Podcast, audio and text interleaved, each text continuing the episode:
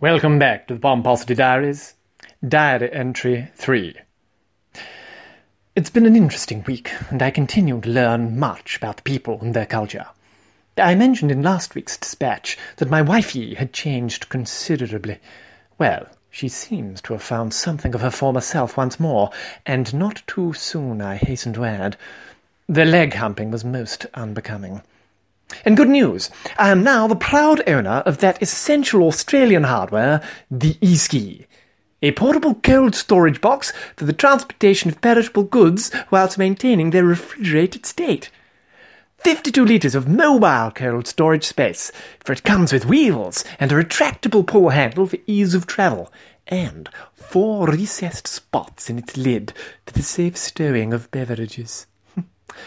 As luck would have it, soon after receiving this wondrous gift, which inched my status further up the Australian acceptability standard, we received an invitation to sup some piss from the divine cohort. My wifey's cousin Aaron heads up this division, a staunch royalist, and one most embittered by Harry and Meghan's decision to relocate to Canada, not Australia. I quickly reminded him of my close ties with the couple, and our joint plan to spe- spread the royal doctrine around the world, he, she in the Americas, and I in Australasia.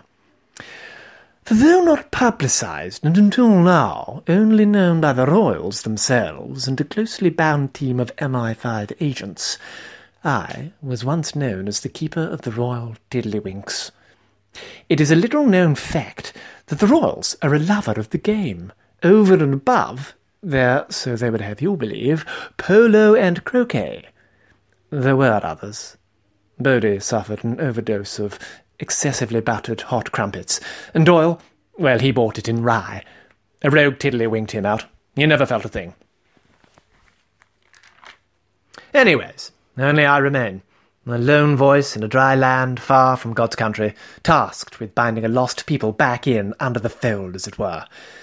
I find, after operating clandestinely for many years, that in order for success to ensue, then honesty is the only option. Therefore, I hereby declare that I am here to enhance my nation's presence, to recruit like-minded individuals bent on devotion to the motherland, to broadcast and disseminate the doctrine of the British Empire. It is my belief that we, that is, the British and all their followers, are to play a pivotal role in setting the peoples of this land back on track. Applicants need only hand over their life savings to me in order to demonstrate their devotion to the cause, you understand. Stringent adherence to a strict code of criteria is necessary to attract only the richest in character to execute the duties expected of an officer in the British Brethren community. Hmm. Anywho, I must away to prepare for the evening's soiree at Chez Divine, for it is the perfect opportunity to begin my campaign for recruitment to the BBC. Doodle pip, over and out.